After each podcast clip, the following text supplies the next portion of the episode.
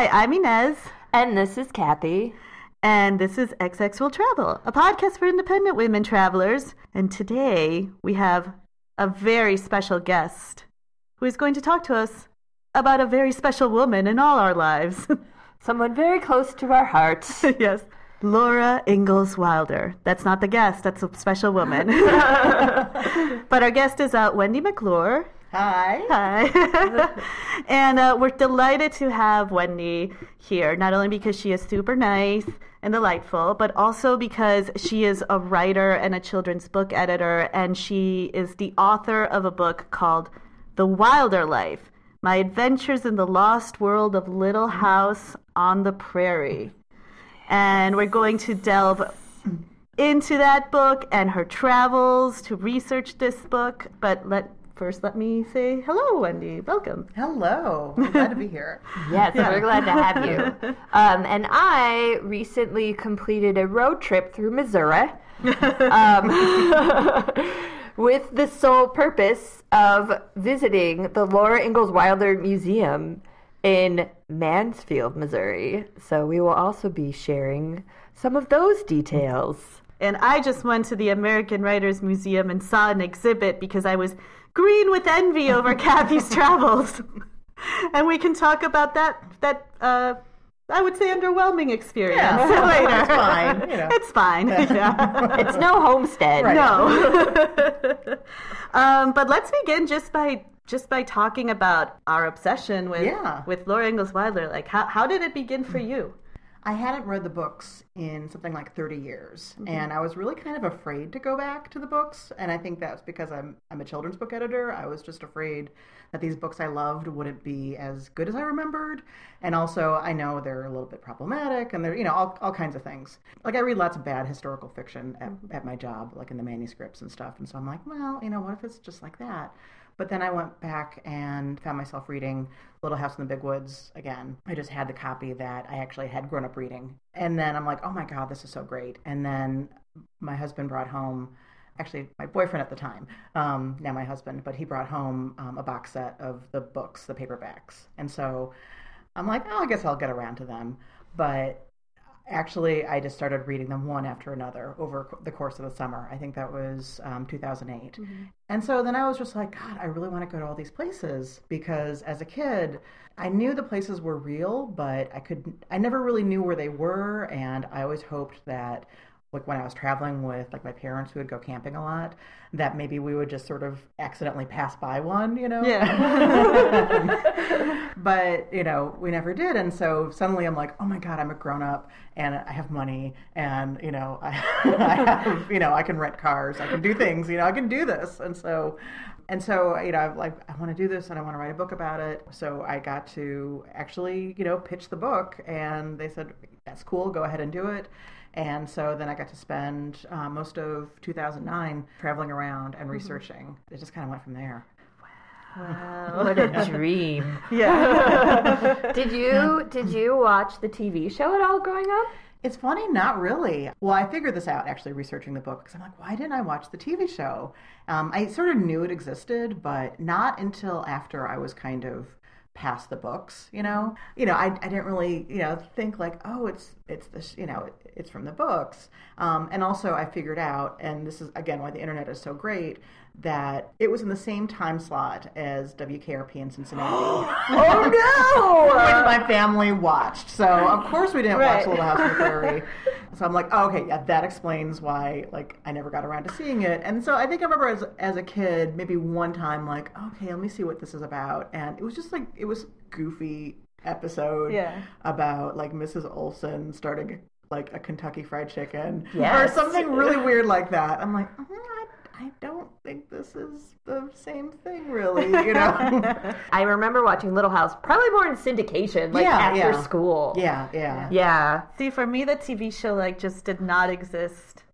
When did it run? Was it like in the it late seventies, early eighties? Yeah. Uh huh. Yeah. So you know, I came with my family to the states in eighty seven. Yeah, it would have been So- in syndication. Yeah. It would have been in syndication, and I think it was just probably never a hit in Peru.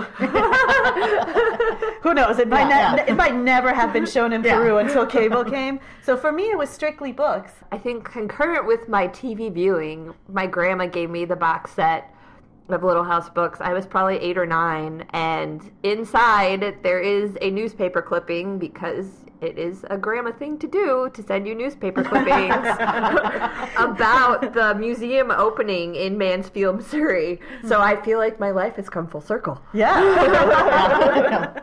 And Yeah. I have come to have a sort of a new appreciation of the TV show because I mean, part of the thing, part of the research I did for the book was like, well, I've got to watch the TV show, Yeah. and I read like Melissa Gilbert's bio and found out all kinds of facts. Like they were the drinkingest cast and crew apparently ever. Michael Landon would have like a cup of wild turkey like on the set, you know, all the time, and then they would just they would go through like three cases of beer a day. You know, it was crazy. And then uh, Nellie Oleson, Alison Arngrim, the actress who plays her, her memoir is awesome. Confessions of a Prairie Bitch. And so, and she is like, she is super cool. Watching it now, I know it's not, it doesn't really have anything to do with the, you know, with the with the book series. Although the first one, like the pilot movie, that's kind of worth watching because it's you know it's sort of faithful to the books, but it's kind of its own thing, and I kind of appreciate it in its in its own kind of like '70s retro, you know, way too. Question: Did you did you catch? Did you catch? Like, it's not my favorite episode. It's the weirdest Little House episode involving the clown rapist. What? Oh yeah, yes, yeah. Well, I heard about that, but well, I have to watch this. Right. Yeah, I'm like, yeah. back up. Someone explained the plot of the clown rapist. Although I guess it explains itself. It's actually it's actually a mime rapist. Yeah. Yeah. Oh, sorry. Yeah. Yeah, yeah, yeah. I I can't even no, I can't even begin to explain what it is, but um no, because like no, the very special episodes are super weird. There's the one where Albert, you know, like they, you know, after a while they just start collecting kids. Yes, you know, yes, yes. Ingalls family, you know, they just extra kids. Albert, Jenny, aka Shannen Doherty. Yeah, yeah. and um, so Albert got addicted to morphine. Yes. And um, so then there was a super intense, like two part episode where he had to like kick the habit. and he there was he foamed at the mouth. yeah, yeah. There was there was barfing. There was all kinds of stuff.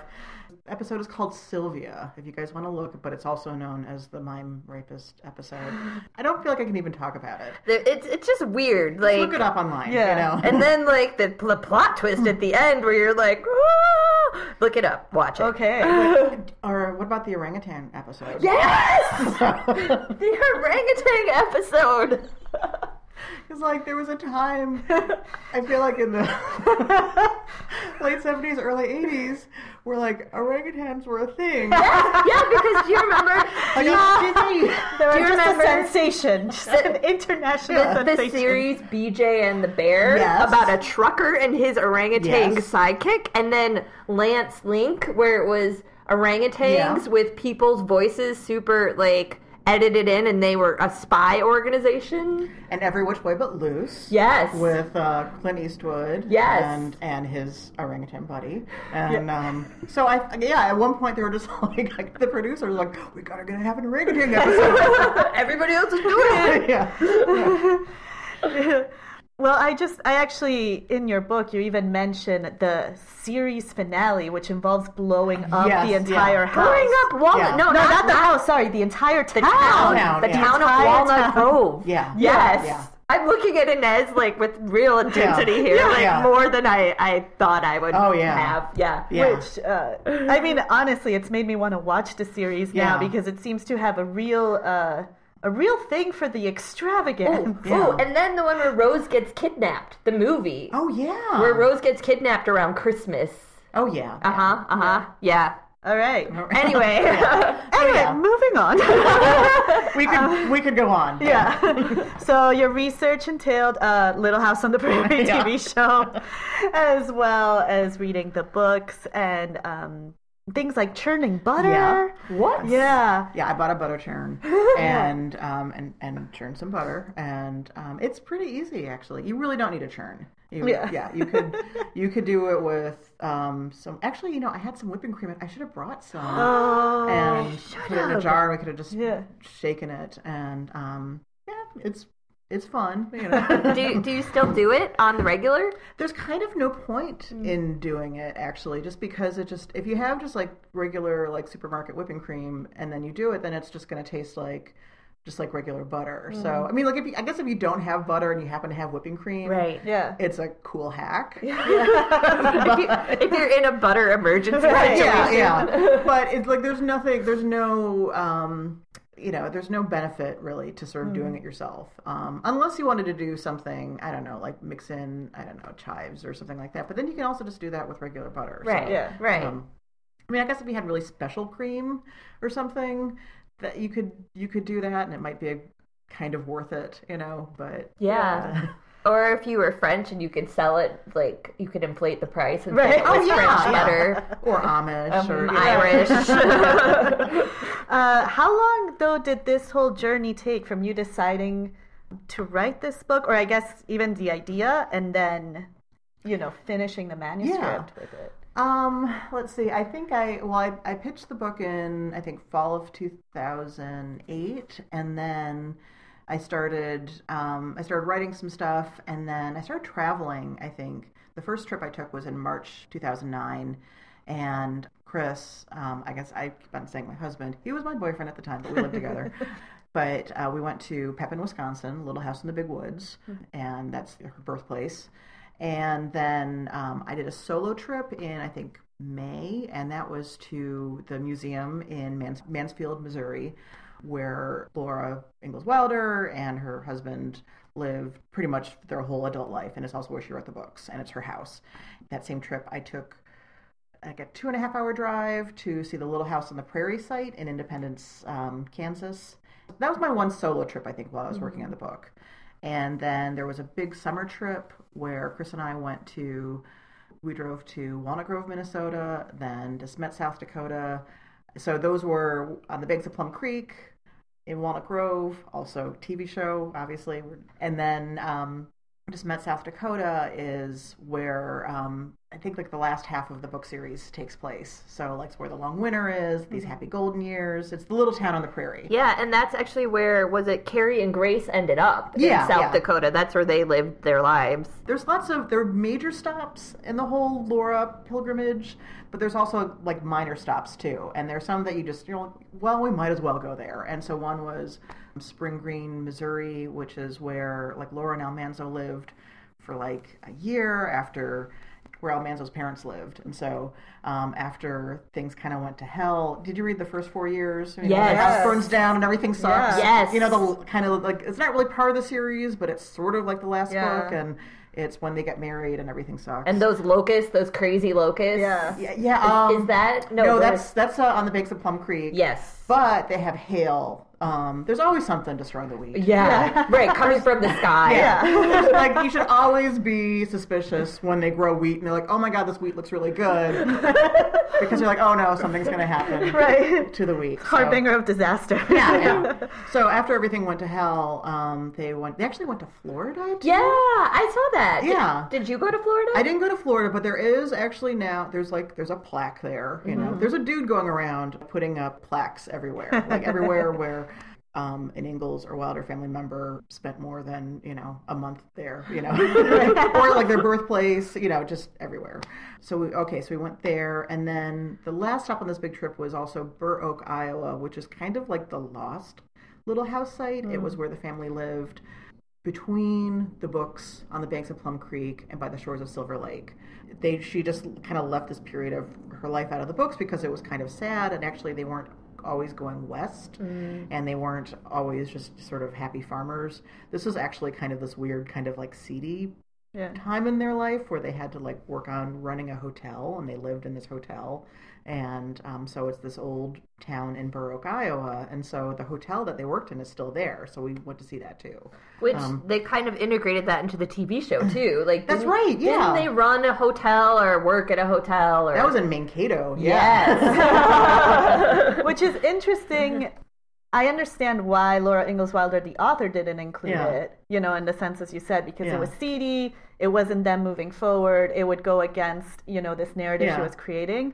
But me as an adult, I want to hear about the seedy hotel Yes. in Burr Oak, in Burr Oak, I know, Iowa. yeah. Oh yeah, yeah, yeah, I was like, I was super excited to to visit it actually. Yeah.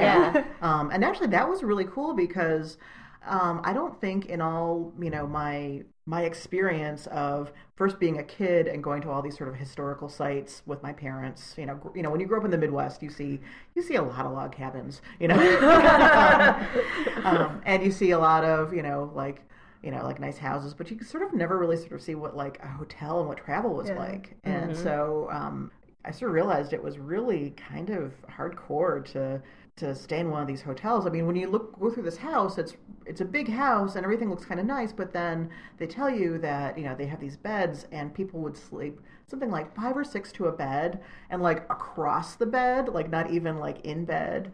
And so that whole thing about like women not traveling alone, you realize is like okay, that's not just like a weird thing. Like that was kind of like yeah, I I kind of get it now. Yeah. Um, and so seeing that, and, and I don't know, that part was really cool because you saw it was this little kind of ghost town. The, this town where they had lived had been a big town on like the the wagon trails, but then when the railroads came through, um, they didn't. The railroad didn't go through the town, so it became it kind of dried up, and so it was kind of kind of on hard times when they started running the hotel there and you know so obviously like yeah that was a great idea but Right. Yeah, yeah. Pa was full of them, full of Oh, yeah. great ideas. Uh, Kathy, where did you go on your pilgrimage? It was for me and my friend Shannon. It was our birthdays, and our friend Crystal is in St. Louis. Shannon is from Nashville. So we always meet in St. Louis because it's equidistant between Nashville and Chicago. And so Shannon and I are real geeky and had wanted to go see this this house in Mansfield, Missouri for a long time. and Krista is our laid back friend who sits in the car and just goes where we take her. But- so we we journeyed to Mansfield, Missouri, which is I think like three and a half hours south of St. Louis. It is in the Ozarks. And Krista works at the St. Louis Art Museum, so she was very intrigued by museum-y stuff like preservation techniques and she said the museum actually like was really Yeah. did a good job of preserving the stuff and I guess you Wendy had mentioned that that is a new museum since Mm-hmm. yeah. you visited. Yeah. Yeah, it's huge. It is a huge, impressive museum, and we spent hours there. We were the last ones to leave. Were you the first to arrive too? Almost. We we walked in, and it was a teenage girl behind the counter where we bought tickets, reading um reading on the shores of Silver Lake. And so we were, we were like, did they make her do that? we went crazy in the gift shop. And then there are two houses there. There's the Stone Cottage, and then there's Laura's house. Oh yeah, and Mansfield is in the middle of nowhere. Um, it is like in the middle of nowhere. It's very beautiful out there, and we actually ended up driving an hour and a half to stay. We we went up further north to to stay at Lake in Lake Ozark, which you know not a lot going on there either. um, but very pretty. And then we ended up going to Jefferson City which was really depressing because I I love state capitals so much. And we toured the state capitol, which also has a lovely museum. It's a beautiful capitol too, and learned. Speaking of log cabins, that because St. Louis um, was founded by the French, the French build their log cabins with all the planks vertically. yes Oh. yeah Yeah, so if you go down down further south of Illinois, you will see like vertical planked log cabins. Huh. So that was my journey to Mansfield, and it was delightful. And I wish we could play the theme song, which we can't because of copyright issues. Right, yeah. Maybe you'll be treated to a, a rendition later. So, of the locations you went to, Wendy, which ones did really make you feel like you were in Laura World, as you like to Yeah. say it? And which ones made you feel like you were wasting your time? yeah. Well, you know, none of the places really felt like a waste of time. Um, they all had their moments. There were there were all these points where it was like, yes, I feel it. You know, I know, I know. and and that was the thing. I mean, I was really really surprised to how much um, a lot of these places still, you know. Ha they really haven't changed that much. Part of it's because, like you said, you know, these places are kind of in the middle of nowhere. It's hard to really just pass by one. Right, you know, right. On the way You- to something something else. You know? have to make an effort to get to these Right, places. yes. Yeah. Mm-hmm. there is not a lot of danger of like a mall encroaching on you know these these places you really have to go there and then the landscape is still really the same you know all the the natural features are still there so so pretty much any place i went you know there you could just pick a time to sort of like look around and like yeah you know or find like a mm-hmm. quiet moment and like you know a little replica cabin and be like yeah Yeah. Yeah. yeah. you know, at the same time, there were, you know, it wasn't all great sometimes. I mean, I remember there was there was sort of bad weather in when I went to Kansas, and it was a really long drive, and it was like kind of pouring down rain, and and that one I don't, I don't know if I felt it as much because I I think it's also because I know that book actually is the most sort of fictionalized of all the books because it's not really based on her memories. That all happened when she was actually really really young. So like i kind of know it's just sort of sort of a book. And so it's i don't i didn't really sort of feel as much the sense of like laura world you know? Yeah. um, Yeah. and i read about this in the book a little bit when um like on our second day when we were in De Smet south dakota like i loved it. I mean i really there were times where you know you're looking around and it's like yes you know and then you know the cabin is over here and or the, the shanty is over here. And there's a there's a great place where we were actually staying called Ingalls Homestead where they take actually it's built on the original homestead land. And it's kind of it's the closest thing to like a Laura Ingalls Wilder theme park um, in the sense that you've got I mean you get you have wagon rides there you've got a schoolhouse there. You can stay in these little sort of covered wagons like these little sheep herder wagons. And they, you can camp there and then they have like a really faithful looking replica of the of the shanty where they had their homestead. There's also they also have like a real shanty from back in the day. They you know that's still preserved. And then they have like a dugout. So they just they have all the stuff you know? So it was really cool. And there was a point when we were camping out in the um, in the weird covered wagon thing where chris was reading the books and he was reading i think by the shores of silver lake. And he was open you know to a spread in the book that's you know that shows where they're at the railroad camp which is right where we were in south dakota and he was like look at this and he just there's this spread of you know illustrations by garth williams and he just sort of like puts the book down and it just looks like this like the same place you know and so it was like oh my god that's really Yeah. that's really cool Magical. um, yeah, yeah.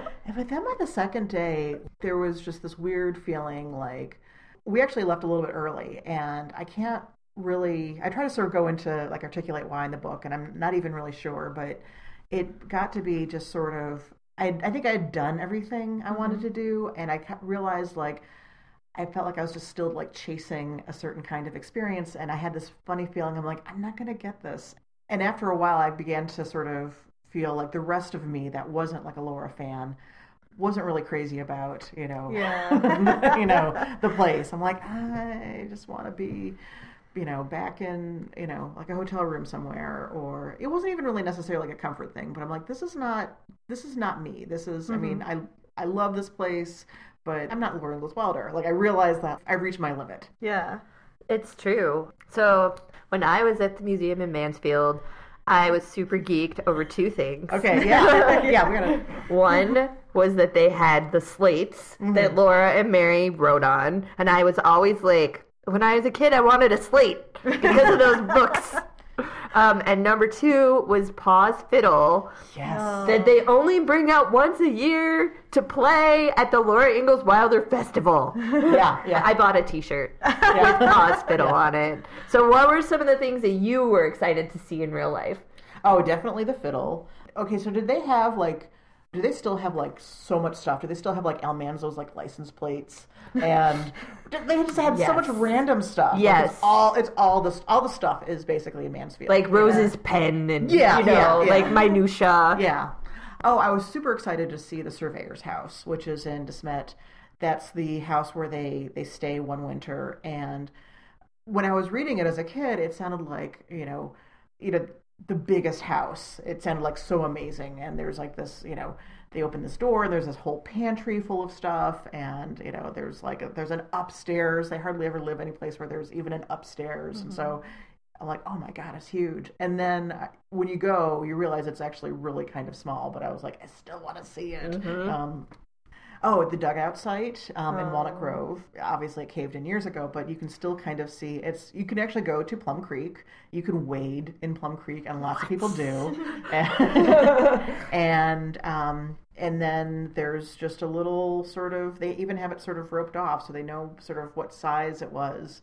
Um, just a little depression in the ground, and there's a big sign, and so everyone sort of goes over, and you just. I mean, you're just looking at a you know it's not even even a pit. It's just you know just this tiny little um, little dip in the ground, and but Yeah. still I'm like, oh, I have to see this. The dugout. Yeah, I mean, yeah. come on. That was of all the kinds of houses that they describe in the series, the dugout is the one that most blew my mind as a kid. Oh, Because yeah. am I understanding this correctly? This might be eight-year-old Ines taking things too literally, but was it like literally a dugout in the earth that, or not Yeah. in the earth that they kind of caved into? Like, Yeah. how do people live that way? I mean, Yeah, like, I I, mean- don't, don't even know. Yeah, it was built out of. I mean, I think there's some sod construction. You could actually make bricks out of sod. Okay. but but then a lot of it was actually just sort of just digging to the ground and just just sort of cutting out of space. And so, I mean, I guess it was because it was it was warm, and then if you're like out in the prairie and there aren't a lot of trees, it's kind of like your best bet when you're just Yeah. starting out. And actually, what was really cool is Minnesota, right by the site in Walnut Grove, maybe about a half hour away. There was a a place where you could go see a sod house and a dugout, and and it was just this these folks who had a farm and they were just kind of hobbyists and they found an old sod cutter. They're like, hey, let's build this thing. And apparently years ago you used to be able to stay in the sod house. What? It was like a B&B thing. I know. And I'm like, Oh. oh, you know. But I guess that they were saying it didn't really work out because, you know, if you stayed there, but then you'd have tourists going through, it was kind of awkward because, you know, you'd be like waking up in the morning and, you know, Hello. hello, yeah. Well, it was super cool to see. And then the the sod house was super cute. It was kind of kind of like fairy tale cute, you know. But then the dugout was kind of grim. Yeah. Yeah. Well, there's actually there's a drawing, and I'm not sure. I think it might have been Laura that did it. A drawing in the Mansfield Museum. They talk about like ephemera, and it's a drawing of trees because Grace had lived on the prairie so long she did not know what a tree looked like. Yeah. So Laura had to draw one for her. Oh God, I forgot that was in the museum. Yeah. Oh, we were there a long time. yeah, yeah, yeah. Well, one of the things that I really wanted to talk to both of you about is, as you guys have mentioned, Yeah. these are, you know, tiny towns kind of lost in the Yeah. middle of nowhere and not really places that most people would venture to because they wouldn't really have a reason. Which also means that you probably are talking to people that live in those locations or that travel to those locations that I. I don't know. I guess I'm just saying, like, what kind of people are attracted to these places, Yeah. or what kind of people live in these places? I guess in in this year of our Lord 2017, which has been crazy. Yeah, yeah. like, what have you guys discovered about the U.S. by traveling to places like these, and also, you know, about by talking to people who Yeah. live in places like these? At least in my experience, it was a lot of grandparents and grandkids who would would be like, "Oh, I came here when I was a little kid, and now I have to take. I would like to take my grandkid." I talked to one of the grandmothers and her like nine year old granddaughter, and they actually they live in Springfield, which is a bigger town than Mansfield, and they made the trek. And in Laura's living room, there is a big beautiful portrait of Rose who was who lived in New York like Rose was very worldly I did a whole presentation on Rose I can Oh yeah. yeah she was she like traveled all over the world she right before she died she was a, a war reporter in Vietnam it's she's like crazy where she came from anyway there's a big portrait of Rose, and the grandma was like, "Hey, I would really like to know more about this lady." And I turned around and I was like, "Well, let me tell you, ma'am." And I was t- I was talking about all this stuff, and Rose actually wrote a book that became the foundation of libertarianism. and this man was walking by, another grandpa with his Yeah. grandkids, and he said he was like, "Oh, Rose, libertarianism. I guess I won't hold that against her." And I was like, "That's weird," because I expected everyone here to be very conservative and think along the lines of libertarianism. and then um, I was like, "Yeah, okay." And later, we were at there are two houses there. Um, we were in the second house, and he came back to find me taps me on the shoulder and he had his phone and it's open to a definition of libertarianism. And he goes well that's conservative. I can stand behind that. She wasn't so bad after all.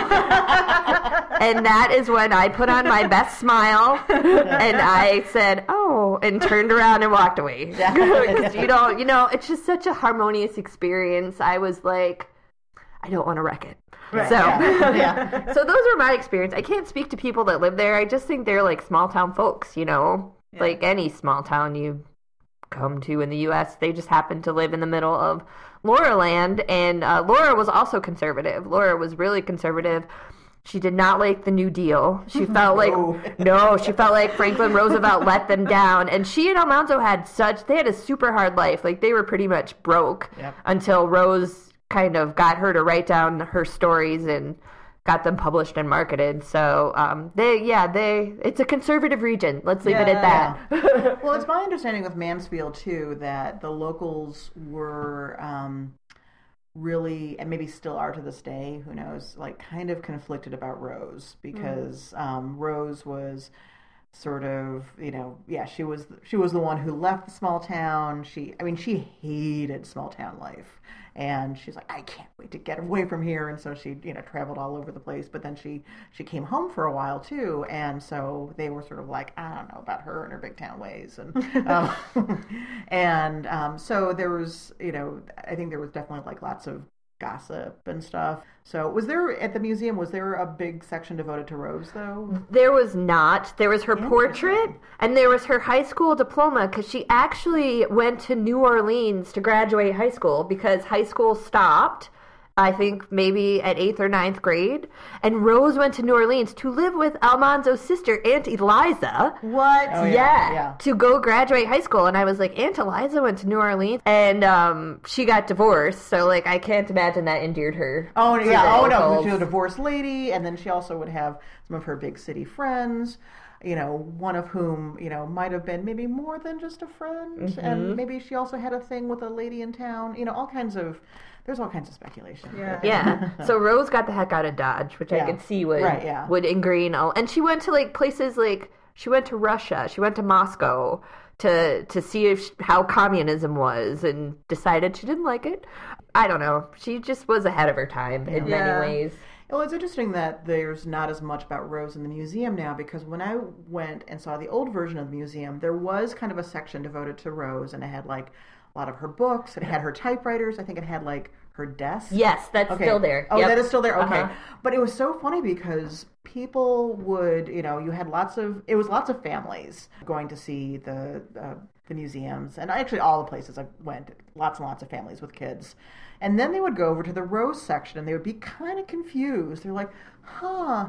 Oh, here's a typewriter. Like they sort of didn't know what to what to do, and a lot of people actually sort of don't know what to do with Rose in the whole Laura mm-hmm. thing, just because she has such a weird sort of disputed role as you know she's she was really like a co collaborator on the books. I mean, she Laura couldn't have written the books without her, but also Rose couldn't have written the books on her own. So I mean, Right. And Rose Rose had the like the publishing connections and stuff like that, but Yeah. so and then um, there was a lot of tension between them too, between Laura Oh, and yeah. Rose when they were writing the books.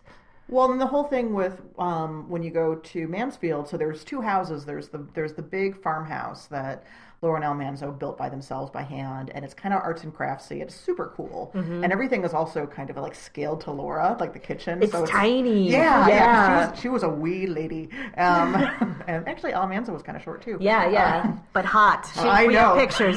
yeah. I think I think what was Laura was like what like four eleven Something like that, something. yeah. And Alman- Almanzo was not much taller than she Yeah. was. So then the Rock House, this other house, which is built from a Sears blueprint, like when Rose moved home, she was like, she was like, Mom and Dad, I'm going to build you a nice house. And they're like, Well, we have this house that we built. They're like, No. She's like, No, I'm going to build you a really nice house. And, you know, you guys are going to be grateful. And she always had this feeling that she weird sense of obligation to her parents, even though she also like resented it too. Yeah. which was so weird. And so she had this house built, and they're just like, "Okay, mom and dad, here's the house," and they're like, "Uh, thanks," you Well, know. and then Rose always also had crazy ideas like electricity and indoor plumbing too. What? Oh, yeah, yeah. yeah. Uh huh. Yeah. Those big city waves. I know, yeah. The devil's work, I tell you. Yeah. yeah.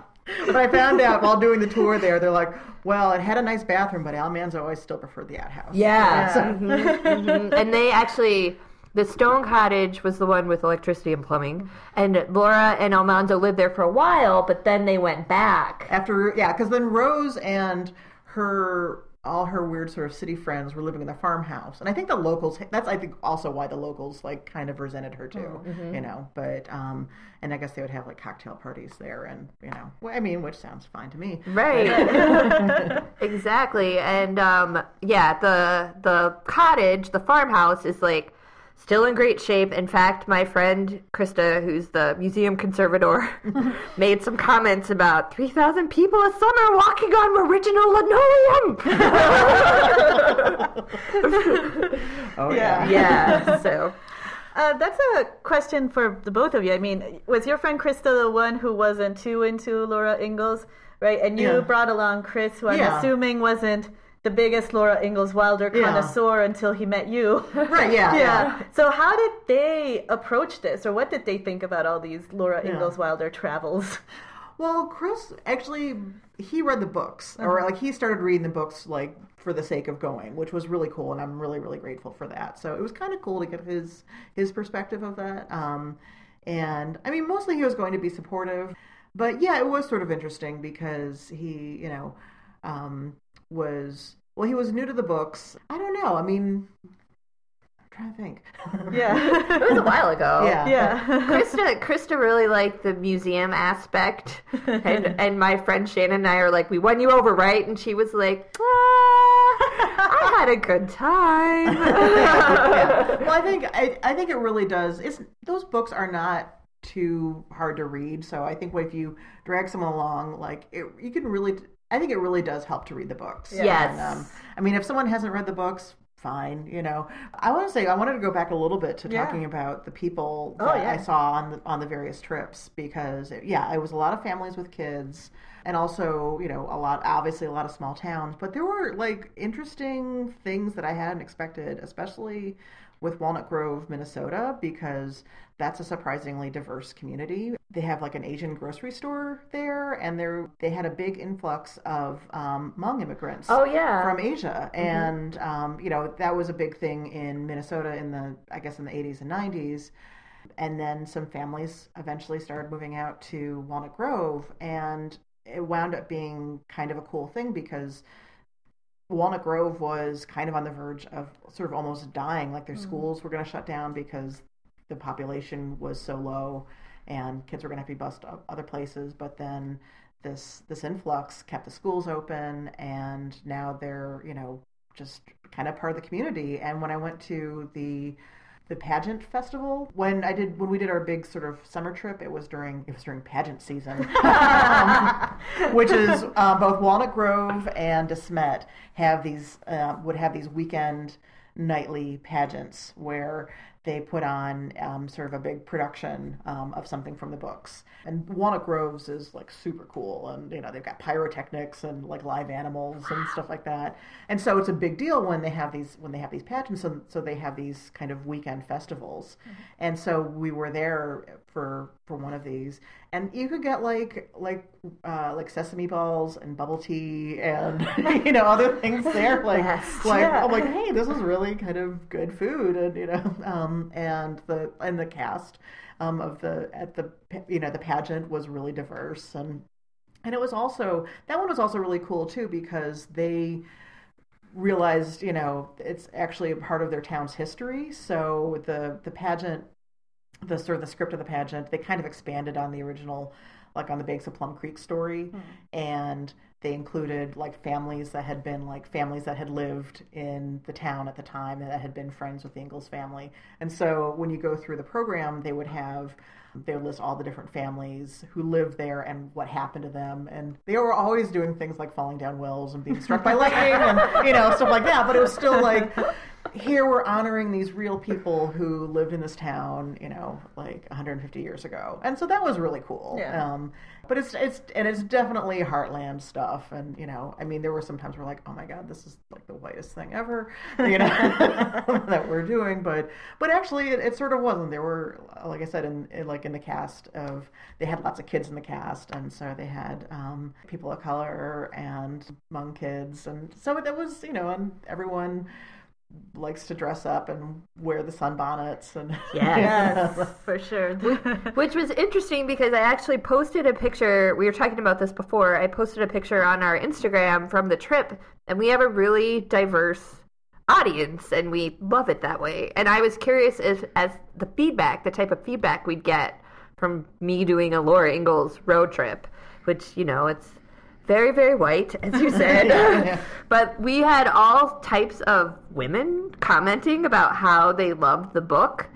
And maybe part of it is because there wasn't a lot for little girls to read back then. but um, it was that was really interesting to me. Yeah. Well, I've been thinking about why I gravitated so much to the books when I was a kid because, well, one, I read everything in sight, and so I would see all these, you know, classmates of mine reading the Yeah. books.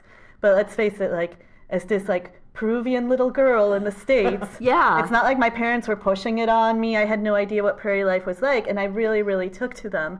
And honestly, I think for me, it was the fact that Laura was a little girl who always kept moving, which was my experience. Mm-hmm. I was always moving. And at the time, that was really strange to find other kids that moved around a lot. Like, usually everyone stayed in their place.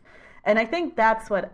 That's what I got out of it because even though I did like hearing the descriptions, you know, of some prairie stuff, I've always also been a very like city person even as a kid, which is why my favorite books were the ones where like they're more closer to civilization, like Little Town on the Prairie yeah. and um, on the shores of Silver Lake. Like the earlier ones I could kind of do without because they're so isolated. But it's like once they have townsfolk, I'm like, I'm I'm here. Yeah. um, but I think for me it was that because it's Yeah. like, oh my god, I have finally there's like a girl in a book that just ha- moves every three years, like I do.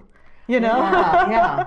and I think maybe that sense of displacement is what like some maybe some of these like well, I don't know. Well, the Hmong community Yeah. has a special connection. The Hmong community, Right, yeah, yeah. but maybe that's why there's more of a diverse fan base than Yeah. than we'd expect. I don't know. Mhm. That's my perspective. Yeah, well, I think it's. I feel like they're a great combination of safety and security with the just because they were such a tight family unit, but at the same time they went through stuff, and then there was also plenty of adventure for for a girl, and it was never. You never felt like it was compromised anyway. You were never like, oh, if only she was a boy, you know.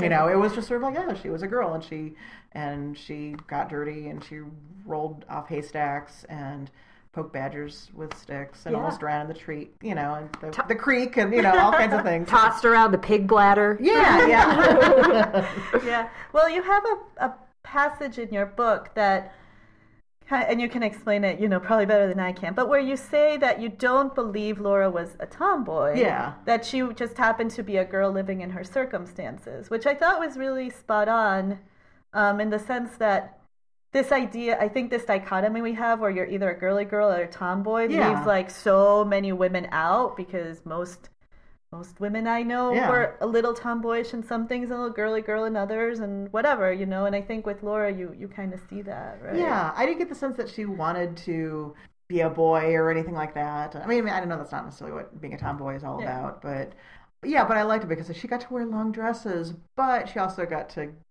get grubby. Right. right right and uh, the like the sense of frustration like on sundays when all you could do was embroider Yeah. Right. like she did not fit into that mold and i was like me neither Yeah. you know um, and the only book i didn't read in the series is the one that has the uncracked spine in my box set is Farmer Boy. Farmer Boy. Oh. okay. So you are you are a. I feel like okay. In my survey of Laura fans, there are there are Almanzonians and non-Almanzonians. Um, so you are a non-Almanzonian.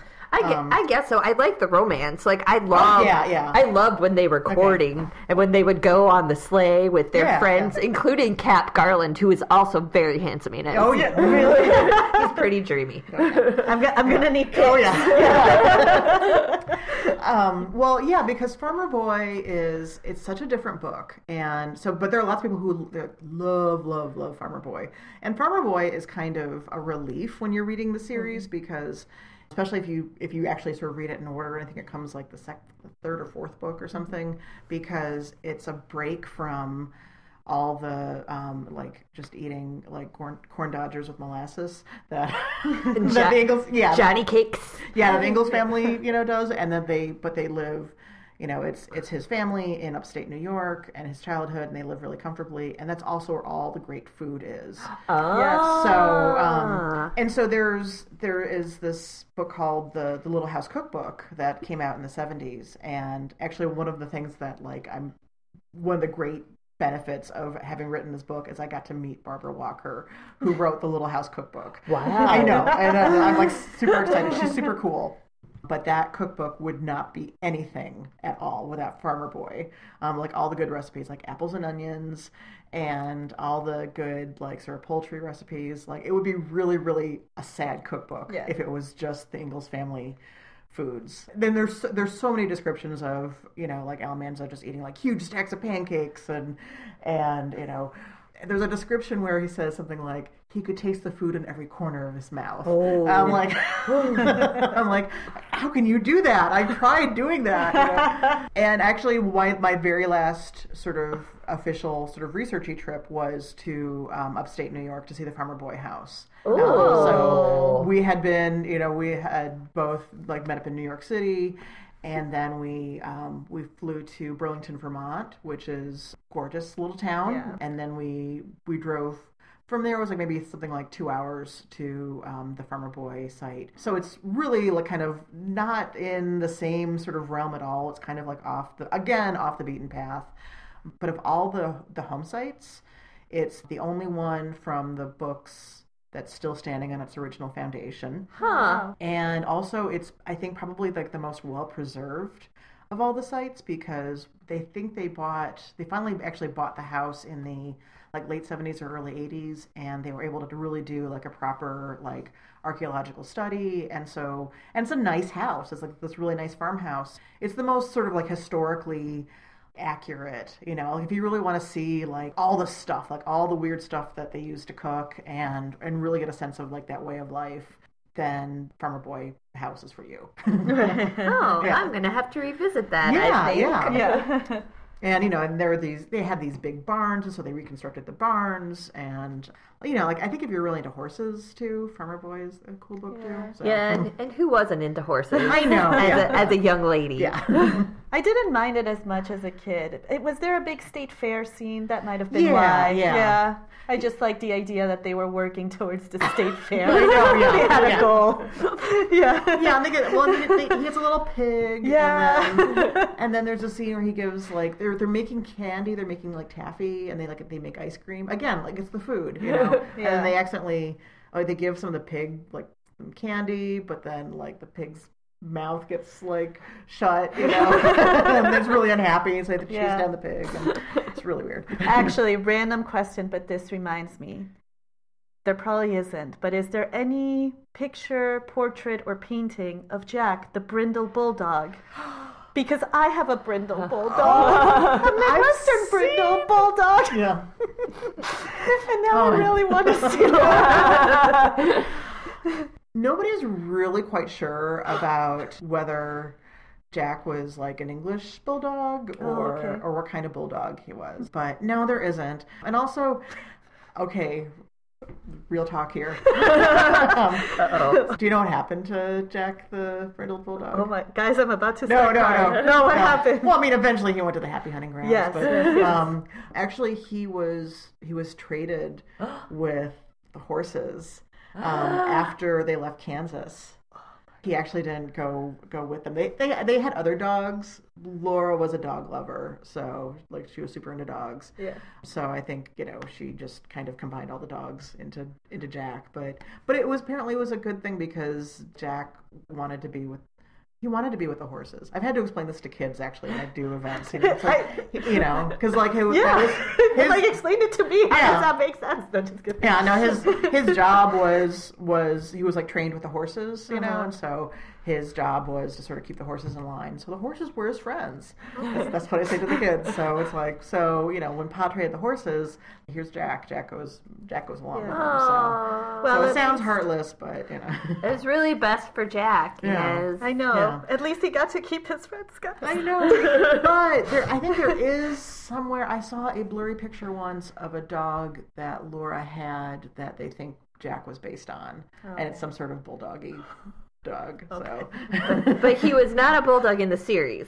No, No. really? What was he? He was a mutt, kind of. he was kind of like a sheepdoggy kind of thing. Huh. Yeah. Um, there was also like another Little House on the Prairie. There was a Disney miniseries. what? Yes, which is more a little bit more historically accurate, but maybe a little Jesus-y. Anyway, um, and then they had that dog was I don't know, it was some sort of weird cattle dog or something like that. So, um, so I was like, just get us a bulldog. For Right, right. It's I what guess- the audience wants. Yeah.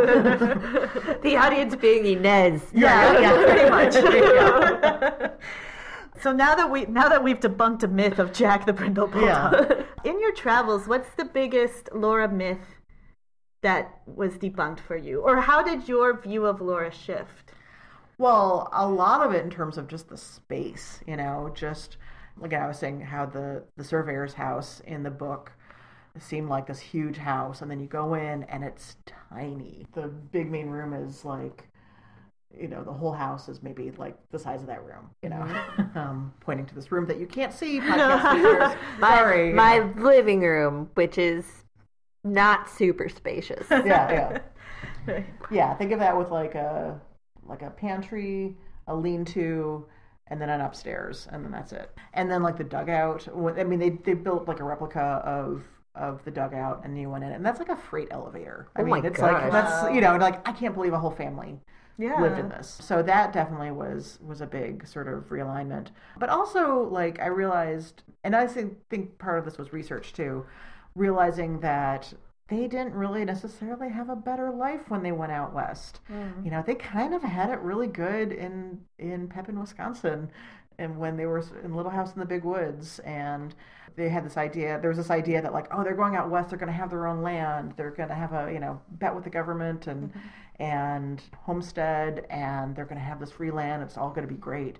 And it kind of wasn't. I mean, in the sense that you know they they were out where um, they depended on the railroads, and everyone was really, really hugely kind of misinformed, or they had this huge misconception of of how the climate was like for for agriculture for farming. Everyone was had the idea that it was going to be really really great for farming and they sort of had no idea that all their farming methods that they used back east just did not work out there.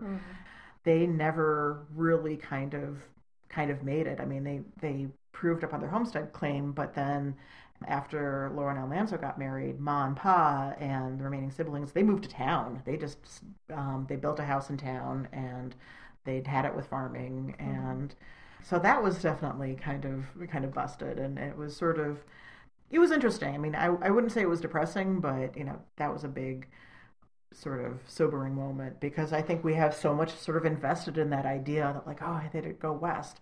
And also they didn't really go west all the time. There was there was some backtracking. They were in Wisconsin, then they moved to Kansas, then they moved back to Wisconsin, then they moved to Minnesota, then they moved back to Iowa, and then they moved back to Minnesota. There was a lot of back and forth, and and then you find out that they didn't always live by live on their own.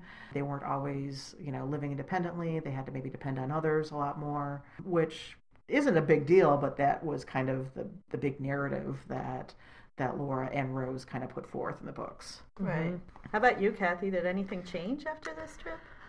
Um, only my love for Laura, which increased. so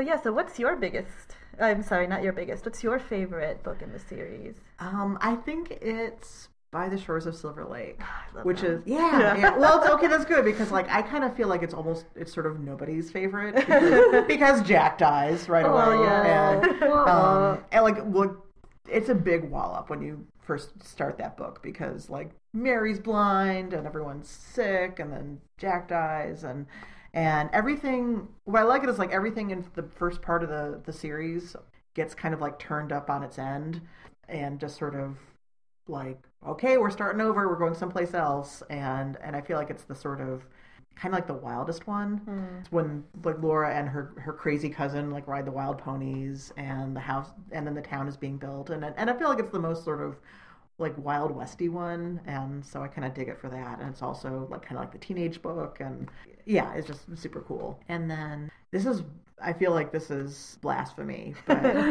i'm i'm not a huge fan of these happy golden years Oh, oh, I that is my favorite. okay Yeah. Go ahead, go ahead. all right um The debate begins yeah, now. yeah, yeah. I mean, it's fine. I will say the whole thing with Mrs. Brewster and the knife, and when they have to, when she has to teach school out in the middle of nowhere in the cold shanty, and they've got the crazy frontier wife who hates her and stuff like that. That's super cool. Um, but it's, I feel like it's, they're just sort of biding their time for when Laura and Almanzo get get together. I don't know. Every time I sort of reread it, there's there's more sort of proto-libertarian speechifying. Ah, well, I have to reread it then. Yeah. Because I bet that would be more apparent to me Yeah, now. yeah. It's so funny because like once you start as an adult, once you start sort of looking for it, like anytime Mr. Edwards, who was in Little House on the Prairie, and legit, he was a friend of theirs when you know they lived in Kansas, but they didn't see him after that in real life. But they kind of stick him, have him show up like throughout the books. They like, oh, he's sort of stopping through, you know. So they sort of have him show up, and every time he does, like a libertarian speech comes out of his mouth. So, you know, he's like this little mouthpiece, and you're like, oh, here's Mr. like, Mr. Edwards. Rose is like, let me tweak this a little bit for you, Yeah, Mom. yeah, and he's like, "How's it going?" You know, that dadgum government. You know, You know? Coming to take my land. Yeah. um, I also like the first four years.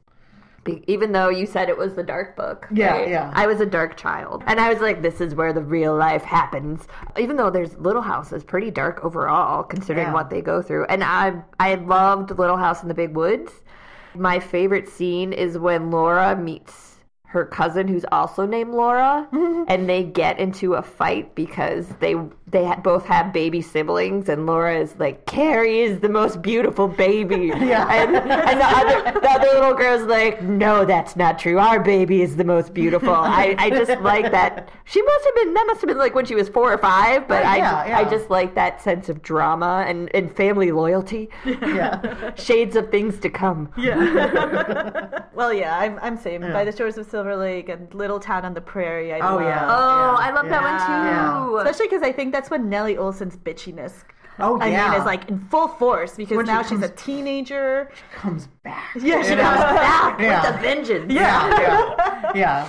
Yeah, and I think in terms of the ones I disliked the most, the first four years was really hard. I don't know if I disliked it. Yeah. But it was hard to get through because it does have such a different tone that I was very confused while I was reading it.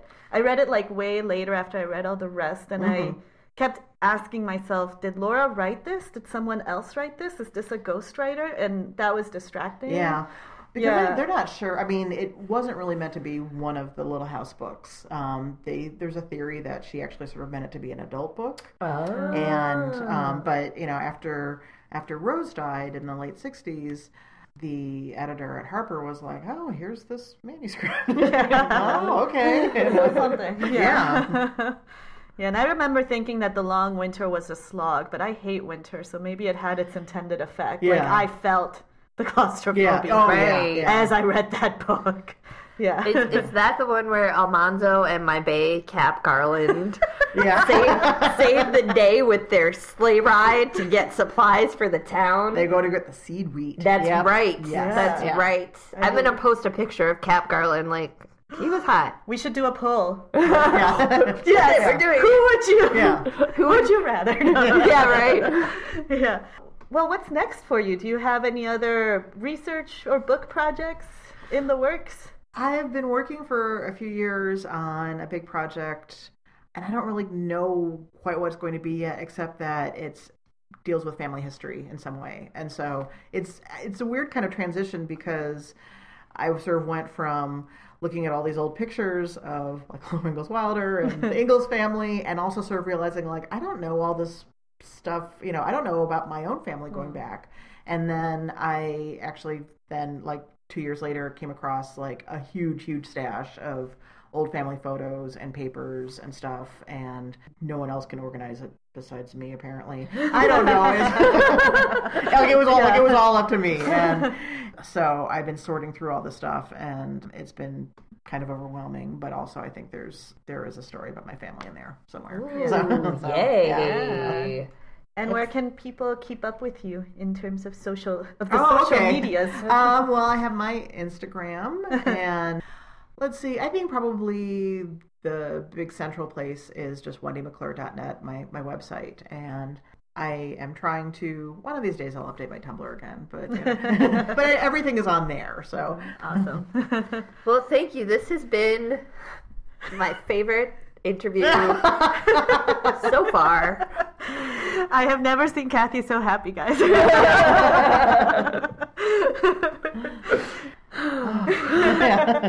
no, this was awesome. Thank you so much Yeah, for, yeah. for coming and sharing with us your experience, and um, and you too, Kathy, for telling us I about know, your I side. No, Yeah. and, Yeah. and I don't think it's any. I don't think it's any mistake in in fate that Wendy lives down the street Yeah. from me. Like meant to be.